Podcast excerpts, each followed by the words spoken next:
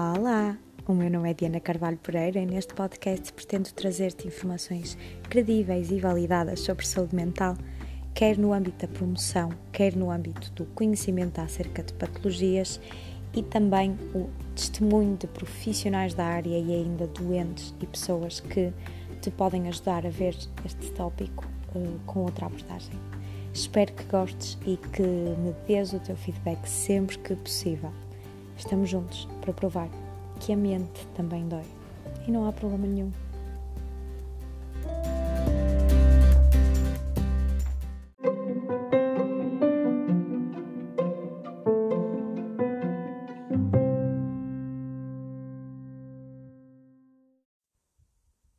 Olá! Hoje vou responder a algumas perguntas que me colocaram através do Instagram da Pineapple Mind e também do meu Instagram pessoal.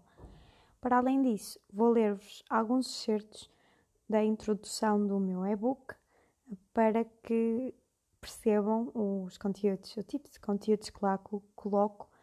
Uh, eu já fiz o episódio com a, a amostra gratuita da, do capítulo de nutrição, mas uma vez que a introdução não, não compromete a leitura do restante livro, ah, eu penso que será útil também lê-la aqui.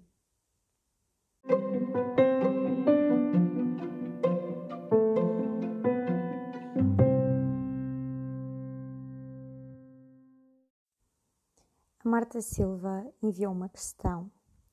Perguntou é que eu acho que as pessoas ainda têm tanto medo de pedir ajuda com as questões de saúde mental. Então, nós falamos disso imensas vezes na página, mas as pessoas têm muito medo porque a sociedade à sua volta ainda alimenta esse medo.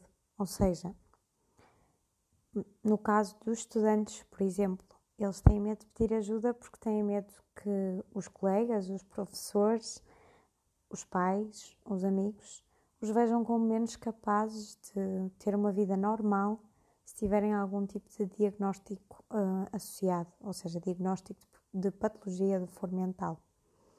No caso das pessoas que trabalham, é exatamente a mesma questão, ou seja, têm medo que os colegas de trabalho saibam, que os patrões os despeçam, que os patrões associem, se calhar, hum, falhas ou outros tipos de situações com, com os problemas de saúde mental.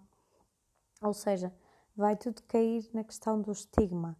Um, e, e, a própria pessoa muitas vezes também alimenta o estigma, porque quando não se aceita e quando não se conhece em termos também da característica que para mim é a doença, sendo que muitas pessoas veem as doenças como, como um foco muito importante quando olham para os doentes. Eu, acima de tudo, vejo uma pessoa que tem uma característica que é uma doença, mas a pessoa é muito mais do que aquela doença e é isso que eu gosto particularmente de transmitir. Por isso mesmo, as pessoas têm muito medo, muitas vezes porque não se aceitam, um, também porque têm que ir ao médico para ter um diagnóstico antes de tudo, e se não forem, esse diagnóstico ainda não é, ainda não foi feito. Ou seja, as pessoas têm medo até desse próprio diagnóstico porque têm medo de não conseguir levar a vida para a frente da mesma maneira, têm medo de ter implicações funcionais no trabalho, no estudo, no ambiente familiar, nas relações com os outros. Tudo isso está implicado, porque obviamente que quando nós temos por exemplo, nós partimos uma perna, o nosso trabalho vai ficar limitado, a nossa vida social vai ficar limitada, vamos ter que andar de muletas e é complicado. Mas ninguém nos vai julgar como maus profissionais, ou seja, ninguém nos vai culpar, entre aspas, por termos partido a perna. Obviamente que podemos ter partido por causa de um desleixo ou isto ou aquilo, mas ninguém vai dizer: Olha, ele de perna partida, não quer é trabalhar. Enquanto que com as patologias do foro mental, as pessoas que desconhecem verdadeiramente a, a patogenia e a etiologia das doenças, muitas vezes não sabem sequer que as doenças estão cientificamente validadas. Convenhamos que o DSM existe há anos. Estas doenças têm evidência científica que as comporta há anos e que as justifica. Mas, acima de tudo, as pessoas convivem muito bem com a ignorância, é algo que me magoa e que eu tento a toda a hora um, contrariar. Ou seja, Quando eu sinto que não sei algo, seja de que temática for, eu tento procurar respostas. E há muita gente que não faz isso e dá como dados adquiridos coisas que foram dizendo erradamente toda a vida, ou que ouviram os pais e avós dizerem. No contexto muito específico da saúde mental, isto acontece imensas vezes. Eu posso vos dar o exemplo da minha própria família, que refere-se a pessoas com esquizofrenia como malucas, ou pessoas com, depressão como preguiçosas e peneirentas e picuinhas. E na verdade, nós, eu sei, e acho que muitos de vocês também sabem, que estas pessoas não são preguiçosas nem picuinhas, nem os esquizofrénicos são malucos, nem querem ser malucos. Eles têm uma patologia, uma, uma disfuncionalidade no seu sistema nervoso central que lhes condiciona a vida e que lhes provoca imensos sintomas. Por isso mesmo, o estigma cai sempre na, na ignorância, cai sempre. Quando às vezes me perguntam porquê que eu digo que estigma é ignorância, porque para mim era quase como se pudesse haver um, haver um igual entre eles. Estigma igual a ignorância, porque o estigma só é alimentado quando nós não conhecemos. Mesmo nós, no nós eu também me refiro aos doentes. Se eles se conhecerem e se conhecerem a sua doença, vão ser os primeiros a aceitá-la, a assumi-la, a falar sobre ela com quem os rodeia, a saber diferenciar aquilo que é a pessoa da doença, porque a doença, mais uma vez, é apenas uma característica da pessoa. Assim como eu sou baixa, alguém tem uma depressão. Mas a pessoa não é a depressão. Faço-me entender? O António Leite pergunta qual é a ligação entre a saúde física e mental e porquê é que as pessoas com ansiedade têm muitas vezes sintomas físicos. Então, baseia-se muito no processo da somatização, ou seja, aquela questão que muitas vezes as pessoas dizem que é psicossomático, é algo que a mente controla, que condiciona alterações fisiológicas corporais e vice-versa, porque o corpo também condiciona a mente. Ou seja, pegando em exemplos práticos, se alguém tem um hipotiroidismo, um dos sintomas pode ser a depressão, porque o problema metabólico na sua tiroide pode condicionar um, uma desregulação neurohormonal que condiciona a depressão, ou seja, a, o corpo condiciona a mente. Por sua vez, a depressão vai fazer com que a pessoa, por exemplo, possa ter mais ou menos apetite. No caso de ter mais, pode comer muito e engordar e ficar inclusivamente obesa, ou seja, a mente vai condicionar o corpo. Ficando obesa, pode ter problemas relacionados com, com síndrome metabólico, pode desenvolver, por exemplo, diabetes e tudo isso pode despoltar crises de ansiedade, porque não sabe lidar com essa questão física, com as limitações, com os condicionantes e até com as complicações. E por isso mesmo pode desenvolver ansiedade. Ou seja, eu não estou a dizer que toda a gente tem que passar por este efeito bola de neve em que uma doença física condiciona uma mental. Mas a verdade é que isto acontece frequentemente. E mais do que estar aqui a dar-vos e a debitar-vos teoria sobre como o corpo e a mente estão super interligados, daqui a uns tempos vamos lançar um novo e-book orientado para esta questão da ligação do corpo e da mente Portanto, estejam atentos ao projeto de Pineapple Mind, da associação, aos nossos posts e aguardem, porque nós vamos falar ainda muito e bem, ou vamos tentar, sobre isso. E só para acrescentar, a saúde é um estado completo de bem-estar físico e mental e não apenas a ausência de doenças. Ou seja, não existe saúde física sem existir mental, porque as duas são indissociáveis. A pessoa só tem saúde se tiver bem-estar físico e mental. Por isso mesmo, não podemos querer que uma pessoa seja hiper saudável fisicamente, mas se não estiver bem mentalmente, ela não tem saúde. E é muito importante percebermos esta questão.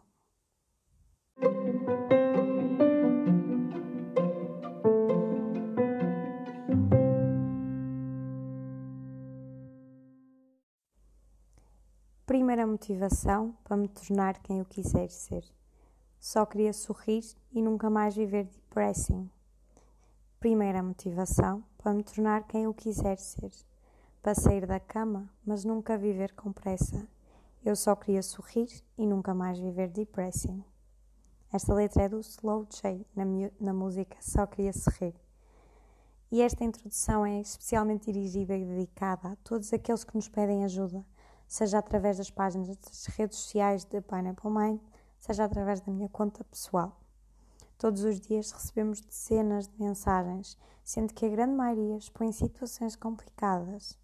Todos os dias respondemos a tantas e tantas, utilizando todo o conhecimento que temos e ainda o que não temos, e se for necessário, vamos pesquisar.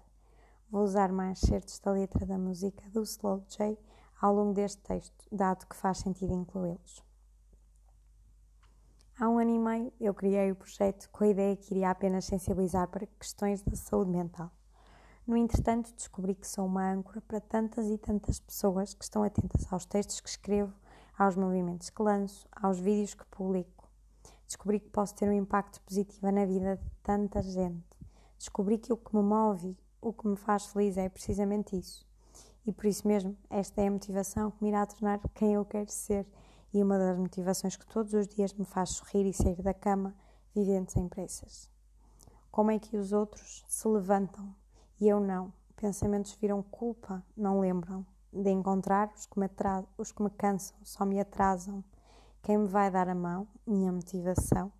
Juro, é só mais esta canção, nananão, para lembrar que há uma direção para cada um. Esta é pós dias de chuva a duvidar da minha motivação qual era essa paixão.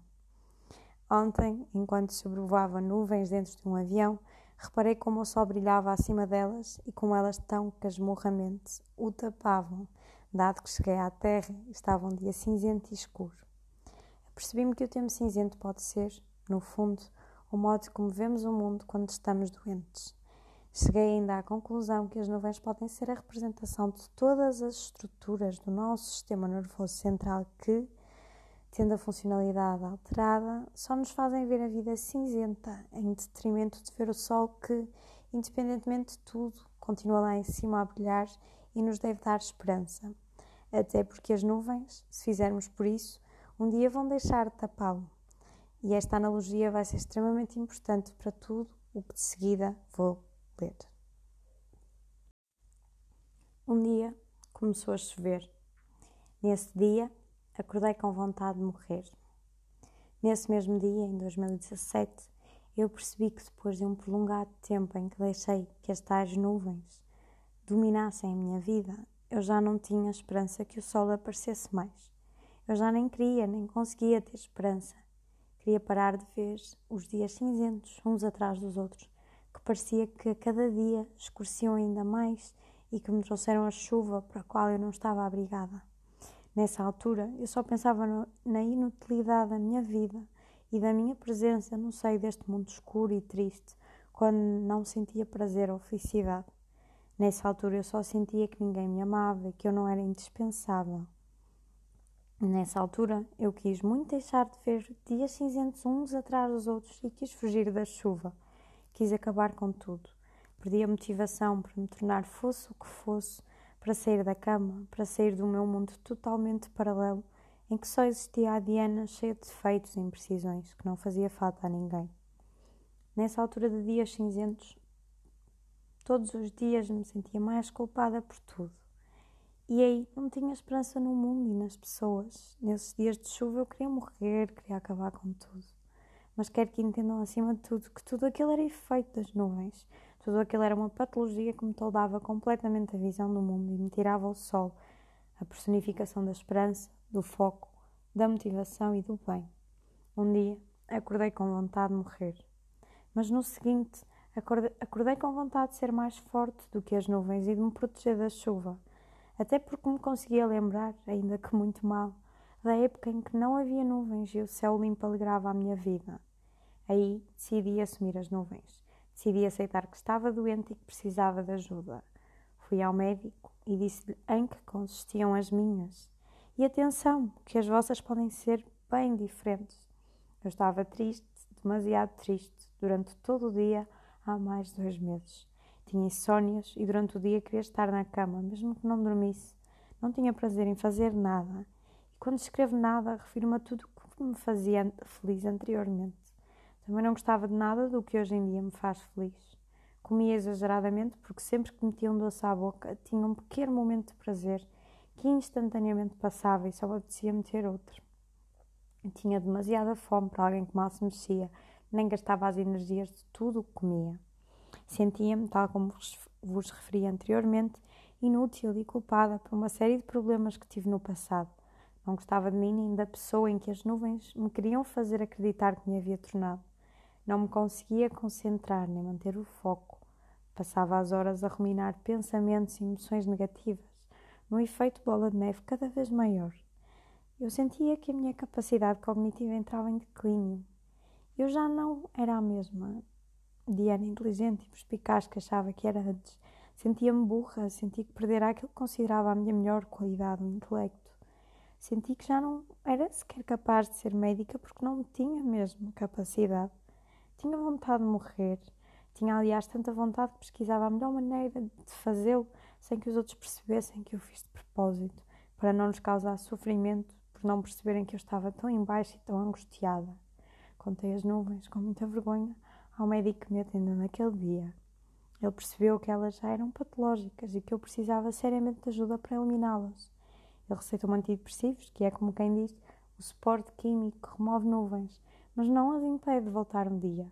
E esse facto é bastante importante. Esperei uns tempos enquanto eles faziam efeito. Nesses tempos eu li muito. Comecei a tentar meditar e esforçar-me por contrariar as nuvens. Tentava sair à rua mesmo quando estava a chover. Tentei ver pessoas, mesmo quando a escuridão não me deixava vê-las totalmente e me manipulava a visão que tinha delas.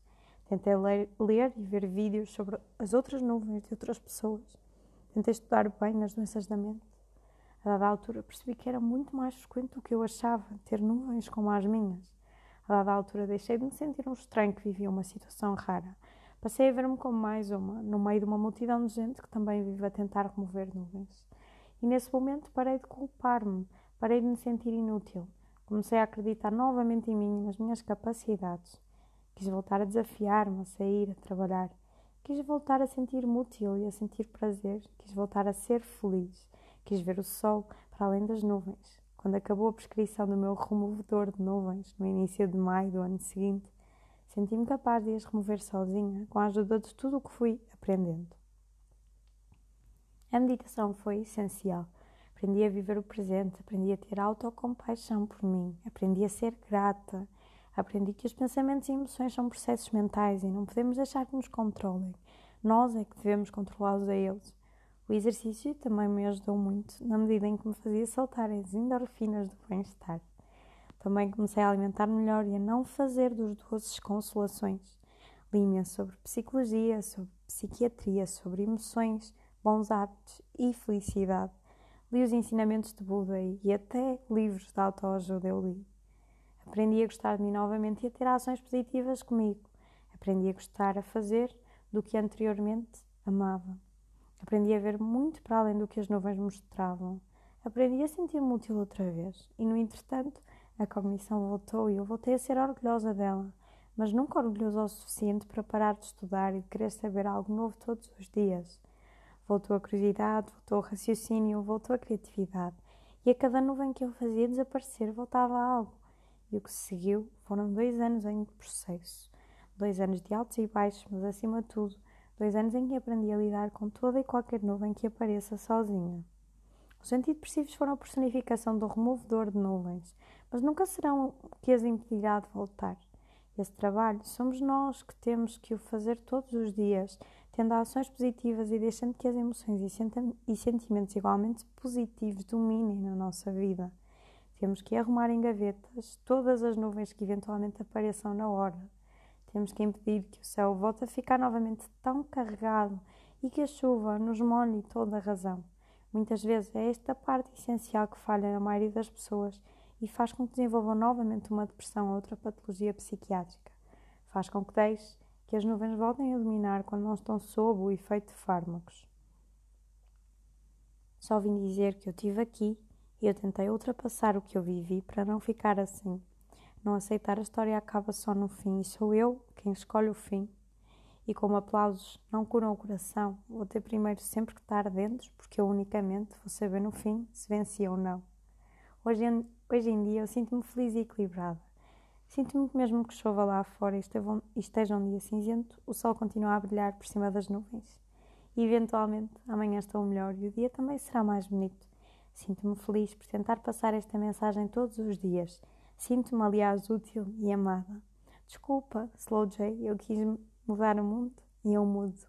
Assumam as vossas nuvens, procurem ajuda e lutem para acabar com elas.